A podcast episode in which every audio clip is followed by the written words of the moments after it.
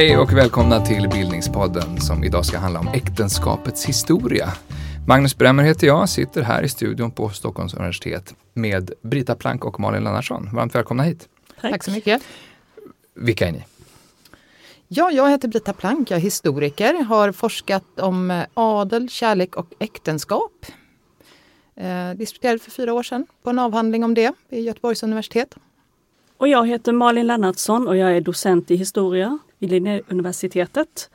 Och jag har framförallt ägnat mig åt mänskliga relationer i min forskning och studerat dem. Och det är mest eh, tidig modern tid. Roligt att ha er här. Tack. Alltså, går det att definiera vad ett äktenskap är? Om vi nu skulle börja i den änden. Ja, alltså det är ju någonting som åtminstone antropologerna har försökt sig på. Mm. Eh, som gärna vill, för det verkar ju som att äktenskap är någonting som finns över hela jorden och i alla kulturer och under historisk tid. Men det har ju sett väldigt olika ut. Eh, så man började väl att definiera det utifrån någon form av alltså, sexuell reproduktion. Mm. Eh, och då med en man och en kvinna och de barn som blir gifta inom eh, eller blir födda inom det här är då betraktade som legitima. Men det, det krävs ju inte jättemycket för att se att den, den beskrivningen håller ju inte. Eftersom det finns ju ganska många kulturer, både historiskt och nu, där det förekommer att det är fler än två personer som är gifta. Mm. Eh, då, och då har man ju jobbat sig vidare då och kommit fram till att det kan handla om egendom och eh, alltså social reproduktion kan man säga snarare än sexuell reproduktion. Och eh, framförallt släktskap. Mm, det är de två. Eller de tre faktorerna skulle jag säga som mm. Om man, om man går till ordböckerna Malin, vad, vad, hur definierar de det här? Ja, ordböckerna är ju inne på samma linje som Britta naturligtvis. Att eh, äktenskap det handlar om eh, att eh, under samhälleligt accepterade former Antingen med liksom noggrann juridik eller med sedvana och sociala kontrollmekanismer reglera relationerna mellan människor och, vissa, alltså, och detta är ju relationer då som handlar om sexualitet. Och det är viktigt för sexualitet kan leda till barn. Mm. Och vi måste ha någon form av regelverk som uh, ser till att, uh, att barnen tas om hand och att man tar ansvar för de barn som föds. Uh, vi kan ta två konkreta exempel på hur man har definierat äktenskap. I Svensk ordbok som ges ut av Svenska Akademin och som kom ut 2009 så står det att äktenskap det är en allmänt godtagen typ av samlevnad mellan man och kvinna som är reglerad av lagar eller seder och bruk. Särskilt avseende parternas skyldigheter mot varandra och mot gemensamma barn med varierande utformning i olika tider och samhällstyper. Mm. Och då kom den ut 2009 men uppenbarligen innan eh, riksdagen godkände samkönade äktenskap. För här är man noga med att det är en samlevnad mellan man och kvinna. Mm. Och Svenska kyrkan eh, accepterade också i samma år. Samma år okay. 2009. Och om vi tittar i Nordisk familjebok från 1894 så skriver de eh, att äktenskap är en legitim könsförbindelse och eh, där är man inte eh, det skriver man inte ut att det är mellan man och kvinna. Uppenbarligen för att det är en sån självklar sak att äktenskapet är mellan parter av olika kön. Men man vill tala om legitim könsförbindelse? Ja, och eh, till skillnad då från den moderna definitionen så betonar man ju då könsförbindelsen, alltså mm. att äktenskap handlar om ett sexuell relation. Det nämner man faktiskt inte i den här moderna från 2009. Eh, det kommer väl in indirekt då eftersom man talar om gemensamma barn. Men man är lite mer pryd faktiskt. Mm. men jag skulle ändå vilja lyfta att det här är ju då en väldigt eh, Alltså det är utifrån vår kulturella kontext. Alltså det finns ju äktenskapssystem över i världen som inte handlar om eh, sexuell kontroll eller på, på, olika sätt utan just kanske snarare just om då egendom och så vidare. Och det som, som jag tycker är den intressantaste aspekten med äktenskap det är just det här med släktskapen. Att, att äktenskap är, det är liksom det enda sättet vi kan få nya släktingar. Mm. Och det verkar också vad jag förstår när man tittar på äktenskapssystem över hela vara det så, som enda som är så eh, som är universellt om man jämför eh, äktenskapssystem. Och då blir det ju också ganska självklart med äktenskap för att om man tänker sig att vi har en kultur där vi, alltså vi har så mycket institutioner som tar hand om oss. Men har man inte det då, då behöver man ju mycket släktingar helt enkelt. Så det är på det viset det, mm. tänker jag mig ganska, att det är det centrala om vi lägger det på en väldigt generell nivå då.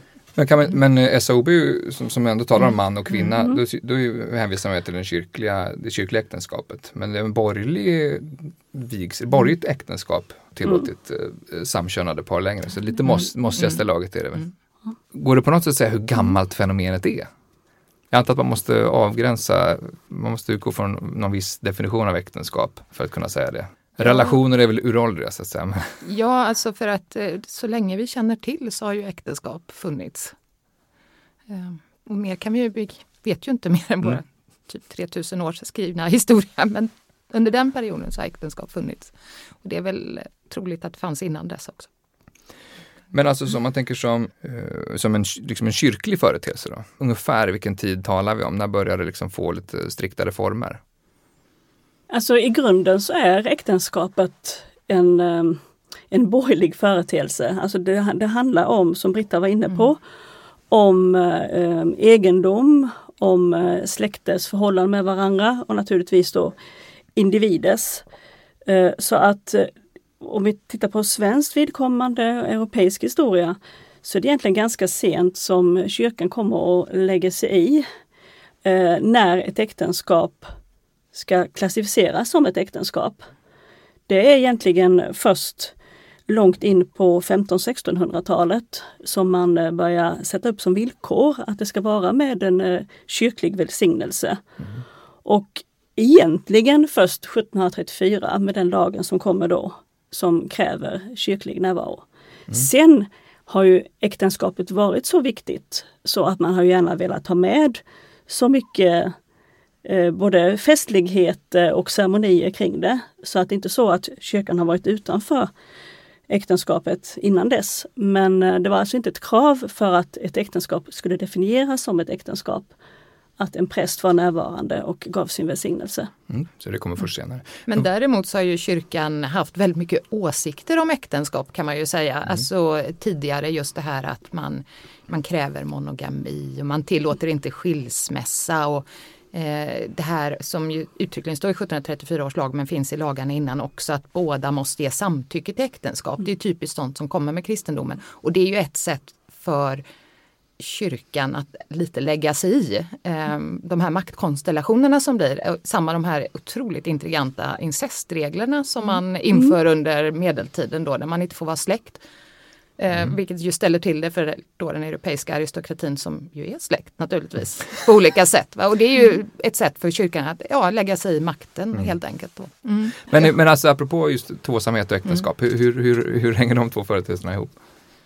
Ja, alltså det är ju ett krav som, om man tittar i vår kulturella kontext som kommer med kristendomen. Innan så var det ju vanligt, eller vanligt, men där kunde man, hade man ju ett system där i alla fall mäktiga män, de hade ofta en hustru som var utav samma då eh, sociala skiktning som han själv. Men sen hade de ju också frillor, det fanns ett ganska utvecklat frilloväsen som man säger. Och det var ju Förklara också, vad en frilla är. Ja, alltså eh, det är en kvinna eh, som är inte hustru men har hustrulika eh, rättigheter kan man säga och framförallt så Inte någon räknas de illegitim eh, älskarinna. Liksom. Ja precis och framförallt så får barnen eh, hög legitimitet som ja, äkta barn. Även om de kanske inte då är som den liksom, arvtagaren så är det ändå ofta då den liksom, äldste sonen som kanske är arvtagare hans främsta eh, fränder då i krig och så vidare. Och det är också det här med släktskap då för genom att hustrun då är utav samma sociala börd som man själv så skapade man ju då horisontella eh, släktskapsrelationer. Men de här frillorna var ofta döttrar till kanske vad vi skulle kunna säga vasaller eller motsvarande. Och då, mm. ja, eller underlydande eh, män då. Och då skapar man ju vertikala släktskapsförbindelser. Så det här är ju ett liksom, intrikat bygge av lojalitet Mm. kan man säga. Jag har alltid förundrat mig över att eh, de svenska stormännen liksom accepterade katolicismen eftersom det ju satte så väldigt snäva gränser för vad de kunde göra. Om de var gifta med en kvinna och hon inte födde några barn till honom, eller söner, så kunde de inte skilja sig från henne. De kunde inte ta sig bihustru för att få andra. Eh, och de kunde ju då inte heller gifta sig med vem de ville om de var för nära släkt. Eh, Så att det var ju verkligen som, som Britta säger någonting som begränsade stormännens handlingsutrymme. Är det, är det den stora skillnaden mellan den katolska och protestantiska synen på det här? Eller vad, kan man dra en... Snarare mellan den hedniska och katolska synen får vi väl ja, säga. Okay. Ja. Jo men mm. samtidigt så mm. förde ju Luther in detta. Alltså kanske gick ju tillbaka till släkterna. Mm. Att äktenskapen är en sån viktig sak så det kan inte bara göras mellan två individer. Eh, utan han ville ha ett system där eh, alltså någon, någon, form av överhet kontrollerade vilka som gifte sig med varandra. Så att i, i, inom protestantismen ifrån 1500-talets början så blir det mer och mer strikta regler. Och man går bort ifrån det som ändå var kärnan i det katolska tänkandet kring äktenskapet, att det är två stycken människor som lovar sig till varandra inför Gud. Och har de gjort det och sedan har samlag med varandra, då är det ett okränkbart förbund, mm. ett äktenskap. Om de då inte är gifta med någon annan tidigare eller, mm. eller släkt med varandra, som vi talade om nyss. Och när, när i en så här västeuropeisk kontext så fasar man helt och hållet ut den här typen av eh, gränsfalls, eh, allt från frill, frillor och eh, eh konkubinater, konkubinat, vad säger man? Mm. 1800-tal skulle jag säga, är ju väl första tiden vi inte har liksom äh, eh, erkänd, alltså kungar inte har erkända eh, konkubiner. Men eh, vi har inte haft så mycket i Sverige men eh, i andra länder har det varit ganska vanligt förekommande. Um, Säg något kort om vad en konkubin är. Ja, alltså en eh, kungar kunde ju ha, vad ska man säga, officiella älskarinnor. Och det försvinner väl helt under 1800-talet och då tror jag att det har mindre att göra med liksom syn på äktenskap och mer mm. på ny syn på ja, individ och moral och lite sådana saker. Ja, vi ska djupdyka i historien kring mm. det här, men hur, eh, hur kom ni själva in på det här ämnet som forskningsämne? Ja, jag har nog alltid varit intresserad utav just relationer mellan människor, hur de fungerar. Och eh, eh, studerade olika typer av brott under 1600-talet och eh, då tog det inte lång stund innan jag upptäckte att, att äktenskapsbrott, eh, sexualbrott, frågor kring vad som utgör ett äktenskap och vad som skulle kunna gör att ett äktenskap kan upplösas och så, var centrala för den tidens tänkande. Och det var ju fascinerande och det väckte många frågor om vår egen syn på äktenskap och sexualitet och relation mellan man och kvinna. Så att, eh, eh sen när jag började titta i domkapitlet i Växjös material så har jag väl bara fortsatt att vara Då var du fast. fascinerad okay. av detta område. Eh, kort bara, vad, vad, vad, var domkapitlet? för någonting? Domkapitlet var de som ledde ett stift. Och det är de fortfarande än idag, fast de har inte så mycket maktbefogenheter. Men under 1600-talet var det alltså biskopen och eh, lärarna på katedralskolan som oftast var kopplad till eh, domkyrkan som utgjorde domkapitlet och de hade två stora arbetsuppgifter och det ena var att eh, reda ut kring präster som hade betett sig illa och vilka som skulle ha vilka prästtjänster och så vidare. Eh, och den andra arbetsuppgiften det var att döma i olika ärenden som rörde äktenskapet. När var en trolovning sådan att det skulle bli ett äktenskap? När skulle man kunna bevilja en skilsmässa? Och överhuvudtaget eh, alltså, bråkiga och oroliga äktenskap skulle de liksom agera som äktenskapsrådgivare och förmedlare och ibland naturligtvis hytta lite med pekfingret så skärp er. Mm. uh, Britta, hur såg det ut för dig? Ja, alltså jag, eh, ja, man kan säga så här, det, det började väl med att jag började ifrågasätta den här gängse bilden att äktenskap, eh, jag höll på med, tittade, jag satt i ett arkiv helt enkelt, i ett godsarkiv och tittade i brev.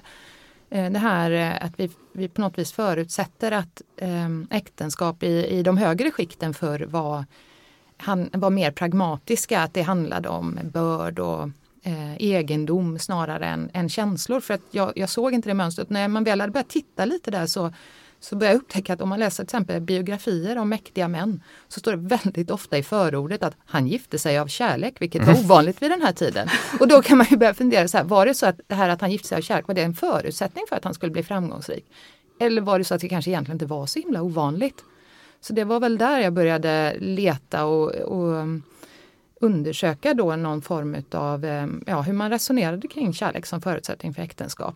Mm. Och då eh, var det ju så här bra till exempel Malins forskning som hade visat att det här var ju någonting som var högst påtagligt i människors vardag även tidigare. Liksom och gifter man sig verkligen av, enbart av kärlek idag? Det är, väl något så, eh, det är väl en intressant fråga för som en kollega sa på ett seminarium när jag la fram någon text och hade gjort någon sån här liksom utvecklingssteg som vi historiker gör och säger ja och idag gifter sig alla av kärlek och hon räckte upp handen men gör man verkligen då? Idag gifter man sig väl enbart av juridiska skäl. Det, ja men det är en poäng i det för vi, vi måste ju inte gifta oss. Mm ett av mytmorden som, som du gör i din forskning Malin handlar väl också om att man kanske utgår från att det här är en historia som varit väldigt dålig för kvinnor. Ja, nej, men där tycker jag nog att jag kommer fram med eh, bra poänger i min avhandling. Att eh, äktenskapet var någonting som var gott för kvinnan. För att man ska liksom göra det väldigt eh, generellt eh, och allmänt så är äktenskapet eh, innebär liksom regler och trygghet. Och det är framförallt kvinnan som tjänar på att leva i, i, i någon relation som är reglerad och trygg. Och där det finns eh, samhällelig sanktion om den hon lever med inte skulle vilja uppfylla detta. Eh, så att eh, eh jag studerade ju många fall där eh, en kvinna kom till domkapitlet och sa att jag anser mig, mig vara trolovad, slash gift med den här mannen. För han har lovat med äktenskap och vi har legat med varandra. Och då var kyrkan så intresserad av att alla människor skulle leva tillsammans i äktenskap. För det var det som var ordning och det var det som var reda. Så att under mitten på 1600-talet så stödde de nästan alltid hennes uppfattning. Ja men det är väl klart att detta är ett äktenskap om han har betett sig på det här viset och ni har umgåtts och han har givit dig gåvor och ni har varit, och, eh, varit ute tillsammans och folk har sett det som ett par och sen har ni legat med varandra. Självklart är detta ett äktenskap. Ni är gifta med varandra, han måste ta sitt ansvar. Sen förändrades eh, lagstiftningen under andra halvan utav 1600-talet. Så att eh, lagstiftarna var noggrannare med att de här löftena de måste avges med vittnen. Just för att undvika den här typen av situationer. Där eh, den ena parten säger jo, vi har lovat oss till varandra, den andra säger nej, det har vi inte. Och då när den lagstiftningen förändrades så förändrades också domkapitlets förhållningssätt. Och det var fler och fler kvinnor som levde enligt det traditionella mönstret. Okej, okay, vi har någonting tillsammans här. Vi ligger med varandra. Jag har mitt på det torra. Men nej, mot 1600-talets slut så hade de inte längre det. Då behövde man ett vittne. Då behövde man vittnen. Och 1734 då så behövde man också en präst. Mm. Mm. Så den, det är den utvecklings... Men dessförinnan så beskriver du hur, hur kyrkan tog ganska kreativa vägar för att, att utröna huruvida ett, eh, liksom en äktenskaplig förening var legitim eller inte. Med intervjuer av, av släktingar. Och ja, ja. Eh, det var ju liksom hela kontexten kring som man var intresserad av. Så man ställde just de här frågorna om eh, vilka gåvor som har, hade utväxlats mellan parterna. I vilken mån människor i deras närhet hade sett dem som ett par. Mm. Om eh, mannen hade varit hemma hos kvinnan och mm. Var han kvar övernattat. Och, kom ut med samma kläder. typ så. så att det okay. var eh, noggrant. Mm. Men jag tänkte på det som, som Britta berättade här om, om adeln och eh, deras syn på kärleksäktenskap att det är så tydligt hur man blir man eh, har sina föreställningar om hur saker och ting är. Och när jag då började min forskning och skrev avhandlingen innan Britta skrevs in, eh, då var det ju liksom allmogen som jag framförallt studerade. Det finns någon enstaka ståndsperson i mitt material men, men till absolut övervägande del så är det så att säga vanligt folk. Och då såg jag att de talade om kärlek och de, hur de talade om sexualitet och vad som utgör ett äktenskap. Och så kom jag fram till att ja men här så ser vi ju inte eh, den här uppfattningen att inte kärleken betydde någonting. Men det är klart, hos adeln var det ju säkert så att kärleken var betydelselös om man bara gifte sig för ja, snöd vinnings skull mm. eller av pragmatiska skäl. Mm. Så det behövs verkligen att det är många som är inne på ett forskningsområde och liksom studera det ur olika Mm. eh, synvinklar, olika tider utifrån olika källmaterial. För att man ska få den breda och nyanserade bilden av hur det verkligen var. Men här kan man ju säga att ni, ni vänder på två stereotypa bilder här. Finns det andra sådana där eh, stereotypa bilder av äktenskapet som ni nu har chans att eh, korrigera? Det kan vara hur ni ser den representerad i populärkulturen, både liksom i, i historiskt perspektiv och samtida. Eh, nej, jag, eh, eh, det jag tycker är ehm, jag brukar ofta ha det här när jag föreläser så brukar jag ta lite citat eller sådana här baksidestexter från Harlequin-romaner. Harlequin historisk. För de handlar ofta om Lady si och så som ska tvingas gifta sig med någon obehaglig kar utav sin far eller någon annan då och så ska hon rymma hemifrån. Vi hänvisar till Typ. avsnittet om romanslitteratur som Ja. vi har gjort. eh, och det är ju väldigt spännande för att eh, som sagt det kommer ju det här att dels att man skulle då säga faktiskt man fick inte gifta bort någon mot sin vilja. Eh, och också det här, eh, den här föreställningen vi har om kvinnor som eh, någon form utav eh, ja, schackpjäser då som man liksom handlar med. Som inte har någonting att säga till om. Det är väldigt roligt om man tittar på exempel eh, Abraham Boss som var en sån här 1600-talskonstnär som gör väldigt mycket vardagsmotiv. Och så har han ju en tavla som heter Äktenskapskontraktet. Den är jätterolig att titta på därför att det är så tydligt där att mödrarna har en given position vid de här äktenskapsförhandlingarna. Det föreställer alltså två föräldrapar som sitter och diskuterar med advokaten. Det här var ju jätteviktiga förhandlingar. Eh, och mödrarna är oerhört inbegripna i de här äktenskapsdiskussionerna. Så det handlar inte om att fadern bestämmer. Men det är också lika tydligt att det här paret då som ska gifta sig, de ser vi i förgrunden. Och de har bara ögon för varandra. Mm. det alltså, de är helt ointresserade av de här äktenskapsförhandlingarna. Så att, eh, det är ju rätt tydligt det här, eh, så just detta att eh, man gifte bort folk mot deras vilja, att man bara tänkte på eh, börd och egendom och så vidare. För, eh, jag tänker att det finns en viss pragmatik också i det här att bejaka känslor. För man, man visste ju att man, man, för att bli framgångsrik så måste man ha ett framgångsrikt äktenskap. Eller det underlättar. Det var ju som att starta ett företag och, och samarbetar man så blir man ju mer framgångsrik än om man motarbetar varandra. Så det finns ju faktiskt en pragmatik att se till att de här två individerna åtminstone inte hyste aversion mot varandra utan kunde tänka sig att gifta sig med varandra. Så att, så att eh, kärleken var viktigare och kvinnor hade större makt egentligen historiskt än vad man kanske Ja, eller åtminstone inflytande över sin situation. Mm, mm. Och idag, idag tvingar vi folk i realityserier att gifta sig med varandra som inte ens har träffats och sånt. Men vi kan komma in på fler sådana exempel längre, eh, senare i samtalet. Eh, på vägen in hit så nämnde du Britt att en vanlig fråga är det här med, med, hur, det här med bröllopsfester och sånt. Hur, hur har det här sett ut eh, historiskt?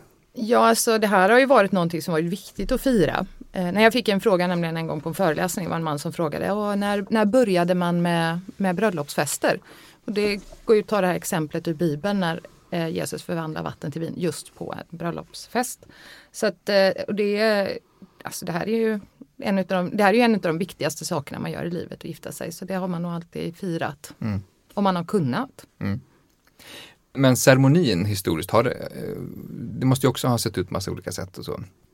Alltså jag kan inte så mycket om eh, just eh, hur ceremonierna gick till men man kan ju titta på, på hur lagstiftningen ser ut. Och att i de allra äldsta medeltida lagarna, de som är mindre influerade då utav katolska kyrkan, den kanoniska rätten, så är ju liksom orden som man säger att jag giver dig min dotter. Och det är ju ett exempel då på det här mer släktbaserade, icke-individualistiska äktenskapet. Medan sen den, eh, de orden som sägs eh, under eh, ja, alltifrån högmedeltiden, det är ju jag tager dig. Och att det är både man och kvinna som använder sig av de begreppen. Så att det är två stycken individer som lovar sig till varandra. Och så har vi ju en väldigt fin tradition i Sverige som blir omdebatterad så fort det är ett eh, kungligt äktenskap på gång. Nämligen detta att eh, eh, när det är en ceremoni som sker i kyrkan och med prästs närvaro så går parterna tillsammans fram till prästen. Mm. Istället för det här anglosaxiska att eh, eh, brudens far lämnar över vid altaret. det är ett sätt att markera att man ingår det här av fri vilja. Att man går fram tillsammans. Mm. Det. det. måste vara en vanlig fråga som ni får apropå amerikanska mm. filmer där fadern ska lämna över dottern och sånt. Ja. Men det, det, en, det, handlar om en, en anglosaxisk tradition helt enkelt. Ja, jag vet inte vad dess ursprung är eller hur det ser ut i, på kontinenten i övrigt. Men Nej, alltså jag tror att jag har för mig att jag har läst eh, i någon brittisk bok för länge sedan som handlade om äktenskap. Att det här är en tradition som kommer under 1700-talet. Mm. Eh, I Sverige vet jag att biskopen Nathan Söderblom överlämnade sin dotter och så då anses det ju att ja men då är det okej okay att göra i Sverige också. okay. eh, men, men så det, då är det främst i de mer officiella och kungliga sammanhangen som man gör det i Sverige? Då? Eh, ja alltså jag tycker att alla vänner nu för tiden hemfaller åt det där. Och det är lite lustigt alltså. Med, att att ja, men fadern det, ska lämna? Ja, det är lite lustigt då när det, dessa självständiga, självförsörjande, ofta framgångsrika, välutbildade kvinnor så ska man ändå tassa fram med pappa. Alltså jag är verkligen anti detta. Ja, Får jag markera här lite? Varför tassar inga män fram med sina mammor? Ja, det ja. kanske ska kräva det när sonen är... Som en kom, ren kompensation. Nej, men sen en annan grej det här med kyrkan är att um, under 1800-talet, just i adeln som jag tittade på, var väldigt vanligt att man vigdes hemma.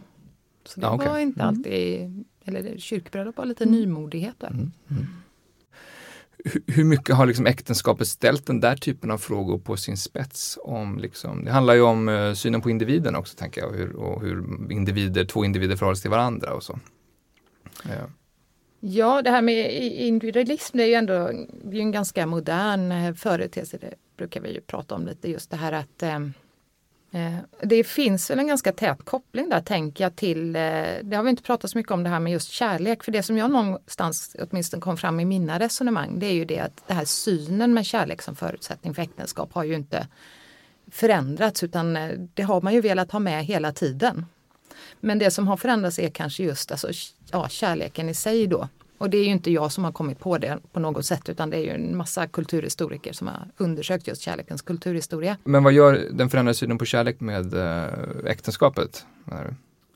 Ja framförallt så blir det ju så här att om man tänker sig, alltså om man tänker sig för det första då att man får, att man förut har ju kärlek varit önskvärt. Det är någonting man velat ha med men så plötsligt så, eller plötsligt och plötsligt, men börjar man se kärlek som en förutsättning för äktenskap. Alltså det måste finnas kärlek när man gifter sig. Och om man tidigare då har tänkt att ja, men, alltså, man har önskat att gifta sig av kärlek men det kan ju vara så att det faktiskt inte går. Alltså jag tycker det finns ett klassiskt exempel och det är ju Karl då, som är, är bror till Gustav III.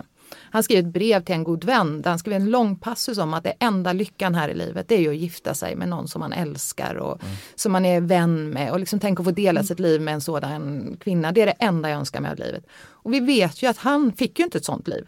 Han eh, blev ju övertalad av sin bror att gifta sig med en kusin därför att eh, Gustav III hade inga barn och då var det tänkt att Karl skulle fixa de här liksom, arvtagaren då.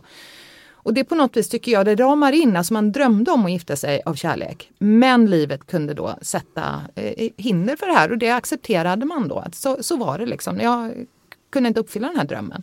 Men om man då kommer in i en tanke att kärlek är liksom en förutsättning för äktenskap, då blir det ju Ja men då blir det ju helt, eh, alltså då kan man ju inte tänka sig att gifta sig utan kärlek. Mm. När man har fått den synen och då ställer det ju en helt andra krav.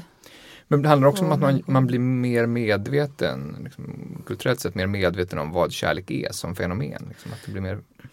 Ja, eller att eh, inte vad kärlek är tänker jag, för det förändras nog lite kanske med över tid utan kanske att man får nya föreställningar om vad kärlek är. Ja, just det. Men hur, och, och, och, och vilka relevanta sådana förändringar, föreställningar finns det? För eh, ja, en, en viktig aspekt är ju det här att eh, kärlek alltid ska vara ömsesidig. Det tycker vi är fullkomligt självklart men det är inte så himla framträdande i, i tidigare det här att man älskar varandra utan det liksom kan gå från ena. Och sen det här att... Det kan räcka med att en är väldigt kär.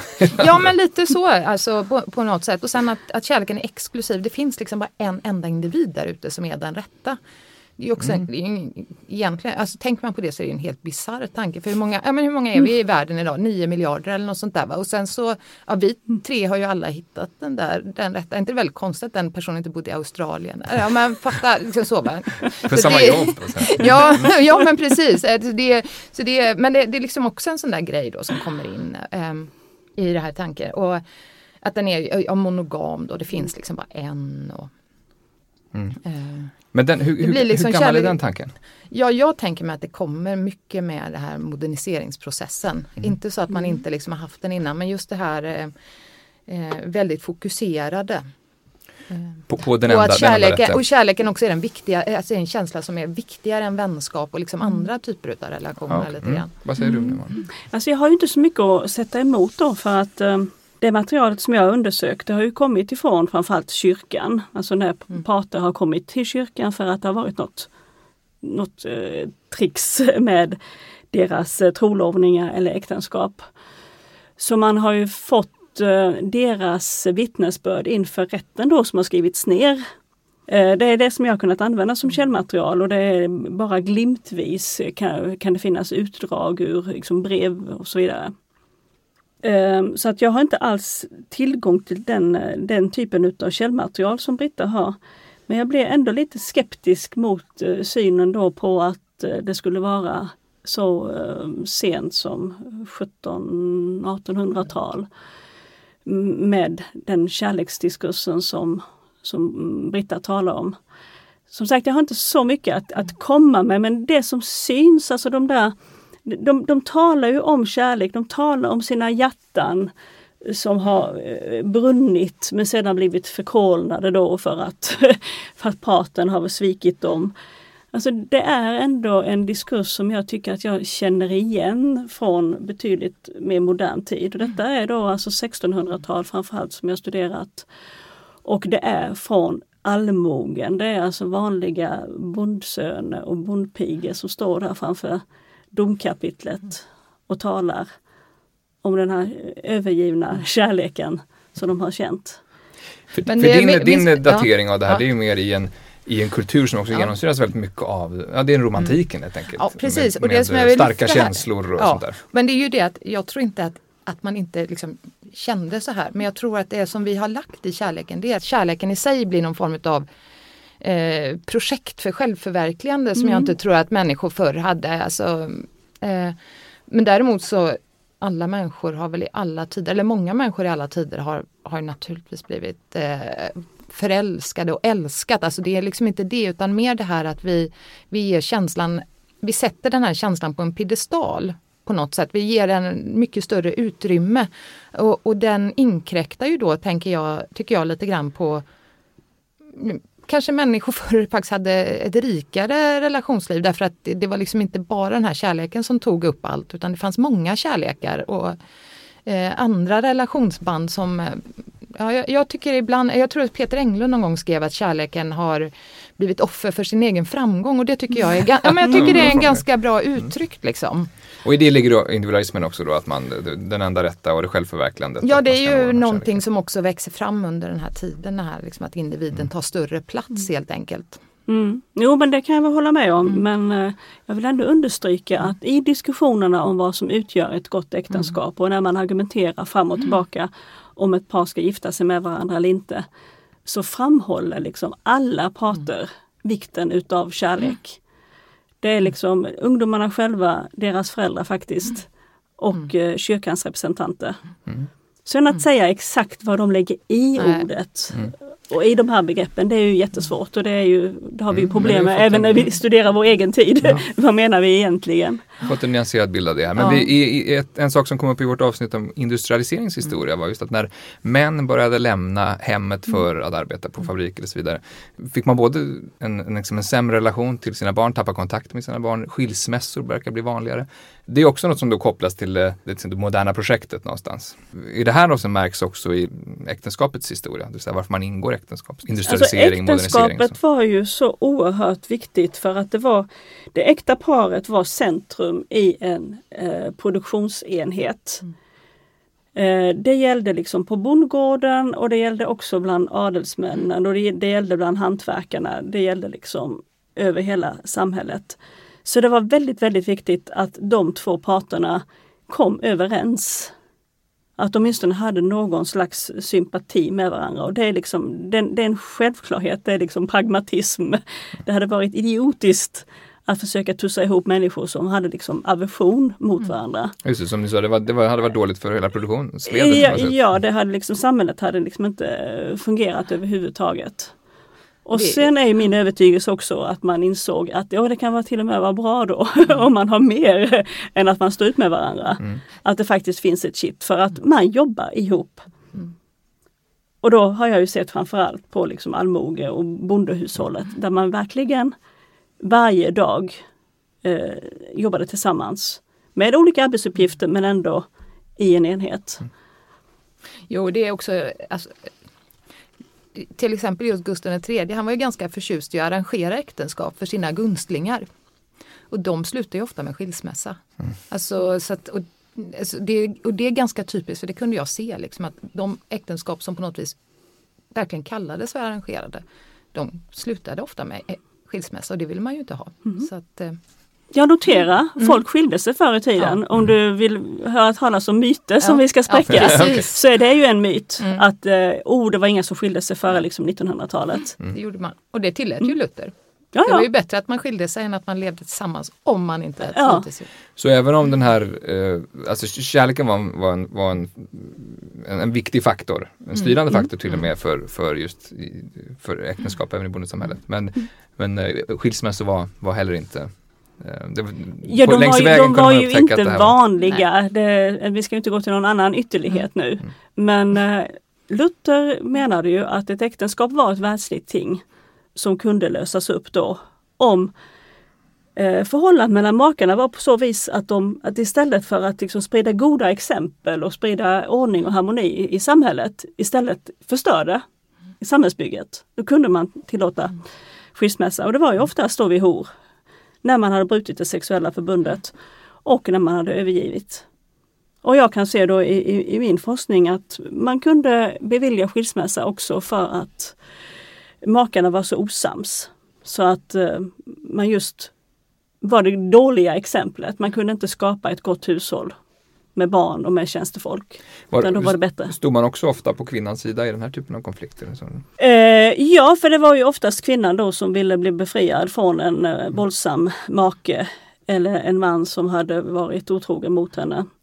Så att också i skilsmässoärendena så, eh, så står kyrkan på kvinnans sida. Absolut. Men sen krävdes det ju just det här till exempel att någon hade varit otrogen och där kan man ju se lite lustigt, man kan ju se hur man liksom kommer överens då parterna att han ska gå och säga att han har varit otrogen. För att de ska kunna skiljas. Det finns ett jättebra exempel på en kvinna som är gift med en oerhört mycket äldre man, jag tror han är i 80-årsåldern och så flyttar in en stilig löjtnant i trappuppgången. och så skiljer de sig sen efter detta, men han går ut och säger att han har varit otrogen, den här 80-åringen. Och sen gifter sig kvinnan med löjtnant. Alltså jag tror inte... det är rätt uppenbart att man liksom kom överens om att eh, upprätthålla fasaden då. Men annars krävdes det att man skulle erkänna otroheten Ja, för att eh, ja det, man måste ju ha skäl och det var ju ett skäl. Så är man överens så var ju det det smidigaste Mm. lösningen naturligtvis. Att han gick och sa att jag har varit otrogen och så Mm. hade man då skäl att upplösa äktenskapet. Man kunde ju till och med resa iväg. Alltså nu är vi mer inne på din Ja. tid, 1800-1900-tal. Och liksom kontraktera någon då som skulle upptäcka att Ja. oh, eh, han är otrogen. Ja, någon Ja, slags så, spion. ja, någon Ja. liten, ja.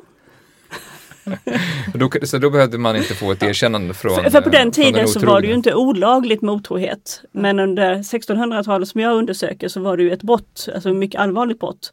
Mm. Eh, som man egentligen då skulle eh, få dödsstraffet för, men det fick man aldrig. Om det var inte några försvårande omständigheter. Eh, så då hade man bara med sig den här domen från tingsrätten och visade upp för domkapitlet. Min man är dömd för hor, jag vill skiljas från honom. Men efter den här lagstiftningen 1734 som du nämnde, där krävdes Mm. då ett vittne. Ett, nej, det krävdes en präst 1734. Mm, och nu talar vi om när äktenskapet blir till och inte när det bryts. Nej, precis. När äktenskap, Bara så vi ja, visst, när om. blir till. Eh, Finns det några andra sådana där eh, eh, viktiga eh, milstolpar när, juridiskt liksom, eh, senare? Eller? Ja, så jag är rätt förtjust i de här kyrkoordningen som kom 1571 och kyrkolagen 1686. För den här kyrkoordningen från slutet på 1500-talet, den säger då att eh, Eh, vi ska inte tolerera sådana här hemliga äktenskap. Det vill säga att folk har eh, lovat sig till varandra utan några föräldrars eh, samtycke och så vidare. Men så fort man har konstaterat att de här äktenskapen inte ska tillåtas så säger man, men vi är ju tvungna att legalisera dem om det är så att parterna har legat med varandra. Så det, liksom, det blev ju ingenting utan folk kunde fortsätta. Och sedan 100 år senare, 1686, så förstärker man då att ett äktenskap är fortfarande ett äktenskap och man har lovat sig till varandra och man har legat med varandra. Men det måste vittnen till. Så det är liksom i tre steg. 1571, 1686 och 1734 som regelverket kring äktenskap blir mer och mer formaliserat. Mm. Men hur är det 1571? Är det då man tar bort alla de här dagarna man inte får ligga med varandra också? Va? Eller gör man det tidigare? Det mötte tydligen mm. inga folkliga protester. Nu får, nu får äktenskapshistorikerna vad, är det för dagar? Nej men det var ju så här i den, det, Börja med dem först så får du svara. Eh, nej men det var ju så här i, i den katolska tron att det var ju Eh, man fick ju inte ägna sig åt könsligt umgänge. Mm. Det var ju oerhört reglerat vilka dagar man, eh, det var kanske tre dagar om året det var okej att ligga med varandra. Mm. Så att, att det överhuvudtaget föddes några barn säger att alla kanske inte följde lagen. Eh, det, det, finns en historisk som jag inte kommer ihåg vad han heter nu som har gjort ett otroligt roligt flödesschema över liksom, detta då, när det var okej. Och det här togs ju bort då efter mm. reformationen. Det skulle bli väldigt mycket födelsedagar på samma tid på året sådär, om, det, om man följde det schemat. Ja precis, men mm. nej, utan det verkar ju ha gått bra ändå. Men mm. det här togs ju bort då efter reformationen. Utan folkliga protester alls vad jag förstår. Okay. Men det hade... Jo det är väl en hel del så, som ja. kallas för katolsk vidskepelse ja. som tas bort ja. i 1571 års mm. kyrkoordning. Det är ju vår första liksom, protestantiska eh, bok mm. Mm. som reglerar kyrkan. Mm. Men ingen som, som uttryckligen säger att nu får ni ligga hela året om? Utan... Nej, inte så jag känner till i alla fall. Nej. Och jag borde lagt märke till det. Ja. Det kanske inte var fullt så eh, rakt på sak. Men väl, om man tänker väldigt generellt då, när, mm. när det här med säger, äktenskapet är egentligen en borgerlig överenskommelse från början, inte en mm. kyrklig, men när kommer liksom det borgerliga tillbaka som, som ett alternativ? Eh, Ja, det kanske du vet Britta, när är det slutet på 1800-talet? Eh, ja, jag vet inte, i Frankrike inför man det ju i och med revolutionen. Mm, för det får vara religionsfrihet och så. Mm. Ja precis, mm. och då så är det ju bara, det, i Frankrike är det fortfarande bara borgerlig vigsel som, är, som gäller. Mm. Och sen får man ju gifta sig i kyrkan om man vill men det är liksom inte det som är det juridiskt bindande. Mm. Uh, men jag vet inte riktigt, jag måste erkänna att här är jag Nej, det är lite för mer modern ja, historia för oss. Ja, precis. Mm. Eller så, eh, ja, men, men det har med, det har med liksom sekulariseringsprocessen att göra kort sagt. Mm. Mm. Ja, annars är det ju väldigt intressant att du lyfter sekulariseringsprocessen för det tror jag också är en väldigt viktig del i, i det här med förändringen utav eh, alltså, föreställningen om kärlek. Just det här att, eh, att när Gud liksom flyttar ut ifrån människors liv, alltså under den tid som Malin sysslar med så har ju Gud en väldigt viktig roll i människors liv.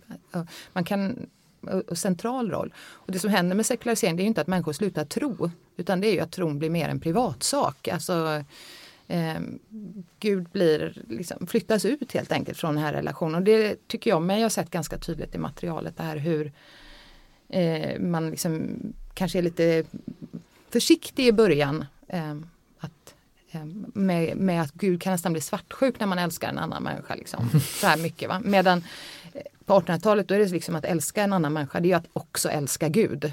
Mm. Sådär. Så jag tror att sekulariseringsprocessen är en viktig beståndsdel i också ett förändrat synsätt både vad gäller äktenskap och kärlek. Alltså. Mm. Men hur, eh, om vi skulle komma in på den här frågan om, om klass när det gäller äktenskap. Så nämnde du Malin inför uh, vårt samtal här om att du något exempel om den ryska tsarfamiljernas väldigt avancerade äktenskapsplanering. Uh, kan vara en intressant ingång. vad, vad gick den ut på? Ja, jag läser just uh, Simon Montefiores bok om The Romanovs. Mm. Och, Rysk tsarfamilj. Den ryska tsarfamiljen, den som härskade då från 1600-talets början till revolutionen och avrättades 1918, den sista tsarfamiljen. Eh, jo, där beskriver han hur eh, tsarerna under 15 och 1600-talen, kanske tidigare också, det är lite oklart. Mm. Men i alla fall fram till Peter den stora. Eh, gifte sig på ett lite speciellt sätt. Eh, de hade inte den statusen i Europa att eh, tsarernas söner kunde gifta sig med europeiska prinsessor. Och de kunde inte gifta sig med eh, bojarernas, alltså de högsta adelsmännen i, i Ryssland och deras döttrar. För då insåg de att eh, då skulle de ju hjälpa fram någon sån konkurrerande, potentiellt konkurrerande familj Mm. till De lite låg- för hög position. Ja, de låg lite för nära. Ja, de låg lite för nära och det var ju jättesmart. För de, den som kan europeisk historia och har läst om engelsk historia till exempel vet ju vilka eländen som det var under senmedeltid och eh, under 1500-talet just för att kungarna gifte sig med adelsmännens döttrar. Nej, så gjorde inte tsarerna utan de hade brudvisningar där lågadliga eh, kvinnor visades upp för tsaren. Eh, och han valde där då. Och det är ju intressant utav två, två aspekter. Det ena är just att de insåg detta att man inte kan gifta sig med högadelns döttrar. För då blir det maktkonflikter. Utan man tar en lägre nivå. Men inte Men- vem som helst. Liksom. Nej, inte vem som helst. Inte någon vanlig... eh, Alltså det gick ju inte för att eh, det fanns ju ingen fristående bondeklass i Ryssland utan det var ju livegna. Det kunde man inte gifta sig med. Eh, Men däremot, ja, det var den ena saken då med eh, att man insåg detta. Men tsaren, han tittade ju ut vilken kvinna han ville ha. Så det fanns ju något mått utav, inte kärlek då, ska vi inte överdriva, men i alla fall någon sexuell attraktion. Medan vi ju vet hur i andra eh, liksom, kungliga familjer att eh, man gifte sig via ombud och Maria Antoinette hon liksom transporterades från Österrike till Frankrike när hon skulle gifta sig med den. Det var en ren uppgörelse. Det var, det var en ren statusfråga. uppgörelse. Så han tog den som han fann attraktiv Mm. och som han ville ha.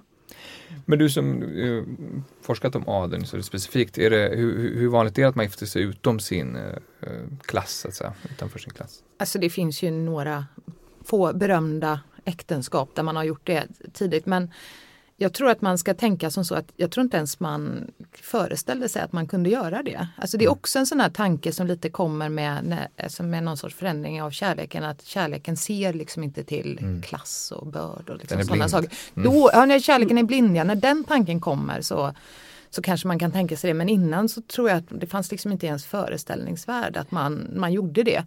Även om det finns några då kända exempel. Men det här ska ju inte förstås som att man enbart gifte sig inom adeln för det går ganska snabbt att se att det gjorde man ju inte på grund av att svenska adeln var ju jätteliten och sen dog den ju ofta på slagfälten så att till exempel som kvinna så fanns det kanske inte så mycket adelmän att välja på när man skulle gifta sig.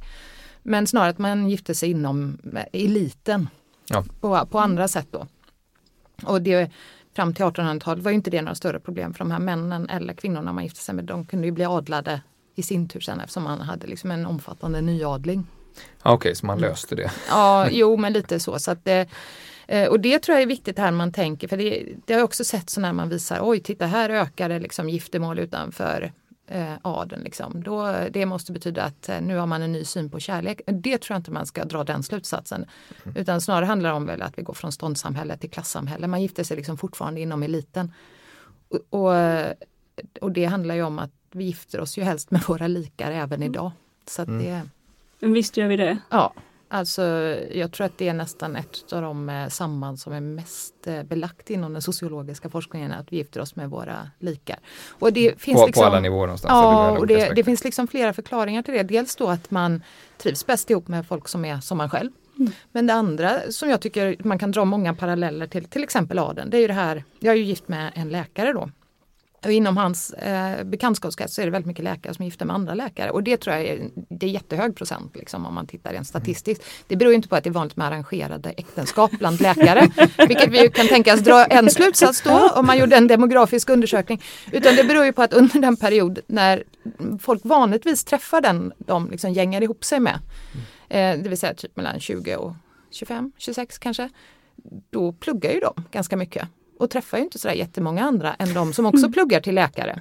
Det gäller för sig historiker också. Ja. Eh, ja, jo, men vi kanske går på några andra pubbar. Men jag tänker att, eh, men det här var ju egentligen samma grej för adeln. Alltså, man träffade ju inte sådär jättemånga och då gällde det kanske att hugga till när man ja, någon. Det låter väldigt uppfriskande med en historiker på läkarparmiddagen i alla fall. Ja, jo, jag, ibland är jag lite ensam. Men, eh, men i de fall du har sett de undantag då där, där liksom en adel, en, högre, en person av en högre klass har gift sig med någon från en lägre klass.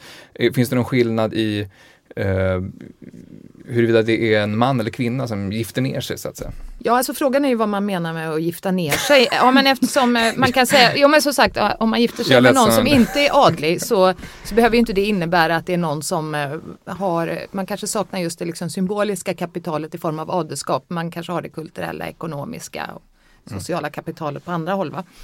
Eh, men det som är spännande tycker jag, det var man brukar ofta framhålla att det är vanligare att män gifter sig utanför ståndet. Därför att det är så att adelskap då följer ju, det följer ju mannen. En kvinna, eller en kvinna som gifter sig utanför adeln, hon ska ju då förlora sitt adelskap, vilket de inte gör utan de fortsätter glatt och kallar sig friarinnan Andersson eller vad det mm. kan vara då. Men, men, adel, liksom. men mannen blir ju inte mm. liksom, friherre då. Däremot om fröken Andersson gifter sig med en friherre så blir hon friarinna. Eh, men det som var, jag tyckte var roligt var att man ofta framhåller att det här är att det är män då som gör det här utanför. Och det finns ganska mycket undersökningar av adeln under 1800-talet som just visar fina grafer om hur betydligt fler män då än kvinnor gifter sig utanför ståndet. Mm. Men om man drar den linjen längre tillbaka eh, till kanske 1600-talet så visar det sig att det tvärtom är fler adliga kvinnor som gifter sig utanför ståndet än män mm. under 16 och 1700-tal. Eh, med en jätte eh, sån här kurva, eh, båge över början av 1700-talet. Och det är ju just den här förklaringen, tänker jag mig, att det fanns inte så mycket män. De, de gick liksom mm. åt på slagfältet på ett annat sätt. Mm. Det är en förklaring. Men en annan förklaring är också det att under 1800-talet så blir det dels lättare att leva som ogift kvinna. Eh, och adelskap får, hur märkligt det än kan låta, det får större betydelse när det förlorar alla liksom, juridiska och ekonomiska privilegier. Det blir liksom viktigare. Har man ingenting annat då så har man i alla fall sitt mm. adelskap. Liksom. Då är det skölden i riddarhuset som är Ja men valuta. precis, har man mm. inga pengar och liksom ingenting så, men man är i alla fall adlig, det gör mig lite finare än andra och då kanske man håller hårdare på det. Mm. Det var ju inte tillåtet heller att gifta sig utanför ståndet under 1700-talet. Det avskaffades ju 1809. Men när det avskaffades, det var nog lite som 17, lagen 1734, att det liksom är snarare att det bekräftar någonting som redan liksom är så. Så det finns egentligen bara ett enda fall under 1700 alltså 1700-talet där en, en, kvinna som vill gifta sig med en ofrälse får avslag. Så det, okay. Men man var ju tvungen att söka dispens då men det bara beviljades rakt av. Eh, men hur ser det där ut i ditt material Malin, det lite äldre materialet? Jag kommer att tänka på ett eh, ärende i eh, mitten på 1600-talet i Jönköping. Då var det kyrkoherden där, Juringius, som hade en dotter som hette Rebecka, Annika Rebecka. Och han ville att hon skulle gifta sig med eh, en prästkandidat som han väl tänkte skulle bli hans efterträdare. Han hette Petrus Vadstenius. Eh, och Annika var inte ett dugg intresserad av det utan hon ville gifta sig med guldsmedsgesällen Andes. Och de hade ett sexuellt förhållande. Och hon blev med barn. Och medan Andes var ute på gesällvandring så föder hon det här barnet som dör. Och när hon ligger där i sina blodiga lakan, står det i protokollet, så kommer hennes pappa dragandes med den här Petrus. Och övertygar väl henne då om att Anders har övergivit henne och att hon borde eh, ta sitt förnuft till fånga och gifta sig med den här Petrus. Så det står det att det mm. gjorde hon medan hon låg där i de blodiga lakanen. Sen kommer Anders tillbaka och där har jag kärleksbrev mellan mm. dem eller kärlek och kärlek för de är ju ganska ledsna och arga på varandra. han undrar vad hon har gjort medan han har varit borta. Och hon förklarar ju att hon trodde att han hade övergivit henne. Och detta blir en sak för domkapitlet. Och de förklarar ju att Joringius han har ingen rätt att eh, förhindra äktenskapet mellan Annika och Anders. För de, de älskar ju varandra, det är ju alldeles uppenbart. De har ju liksom brevbevis på det. Mm. Och då tänker man ju att ja men Åh vad härligt, kärleken segrar, Anders och Annika får varandra. Men då så ställer pappa Juringius krav på att Anders ska kunna gifta sig med samma med Annika. Mm.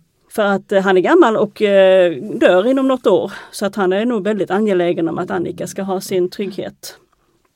Han är inte bara elak. Men de här kraven kan ju inte Anders eh, gå med på för att han är just guldsmedsgesäll han måste för att kunna bli klar mästare ge sig ut på arbetsvandringar och då kan han inte ha ansvar för en hustru. Han ber om att han ska få vänta några år och sedan gifta sig med henne. Juringius vägrar. Och sen under vintern så giftes Annika med Petrus Vodstenius. Mm. som hon har kallat då i breven för den onde Riddarö. Mm. Och vem den onde Riddarö är, det får ni lä läsa i norska folksagor. Mm, okay. Där får man reda på vem, vem han är. En sorglig historia. Mm. Men, Men den, den, ger väldigt många olika infallsvinklar. För att, att man respekterade kärleken och eh, deras löften till varandra, det är helt uppenbart. Men också att liksom, livet finns, verkligheten finns. Eh, Jorinkius var sjuklig, skulle snart dö. Han var tvungen att se till att Annika hade en äkta man. Och vem kunde vara bättre då än hans efterträdare på posten, Petrus Vastenius. Och det där tycker jag, just det där det, liksom, det handlar inte om att man vill gifta bort sin dotter med någon mm. för att få egna fördelar utan det handlar oftast om att man vill mm. se henne omhändertagen när man dör. Liksom. Mm. Det är därför föräldrar sätter press. Det har jag också mm, sett i materialen på sina döttrar. Just. Men det här med realityserierna då, alltså gifta ihop personer som hade sett varandra. Vad säger detta om vår tid? Ja, alltså jag tycker det är så oerhört spännande för att eh, som, som jag, det här med förr då att eh, alltså man träffar inte så himla mycket människor. Och eh, om man då hittade någon som var lämplig ålder och som man ja, tyckte var acceptabel så kanske man slog till mm. eh, innan man egentligen hade hunnit lära känna varandra. Just därför att ja, men jag gillar henne, liksom. nu gäller det att hugga innan någon annan tar. Så det, ja, men det, och, och, då tänker man att då är ju sådana här äktenskapsmäklare och så, det är ju faktiskt ganska stor utsträckning lösning på ett problem. Därför att människor inte träffas och så vet man två personer som, ja men de kanske vi kan fösa ihop. Mm. Och så tänker man idag, när vi... vi träffar så fruktansvärt många människor, så har vi faktiskt tydligen samma behov utav hjälp. Vi kanske träffar för någon. många? Ja, kanske. Jag vet inte. Eller så har vi för höga krav. Kanske därför att mm. vi har så höga krav på kärleken. Jag vet inte. Mm. Mm. Eh, men på något vis så tänker jag mig den här anledningen till att alla de här Harlekin-romanerna som jag pratade om lite tidigare, som ofta handlar om de här liksom påtvingade äktenskap, det är för att vi har sån extrem fascination för det. Därför att det, tanken att gifta sig med någon utan kärlek är så outhärdlig för oss, för att för oss är det liksom själva kärnan i, i äktenskap då. Och då är det väl det man kittlar med en sån här tv-serie också, tänker jag mig. Vad säger du Malin? Ja, alltså Britta hon är en sann liberal för jag är ju då inte riktigt det. jag, jag, märker, jag blir upprörd.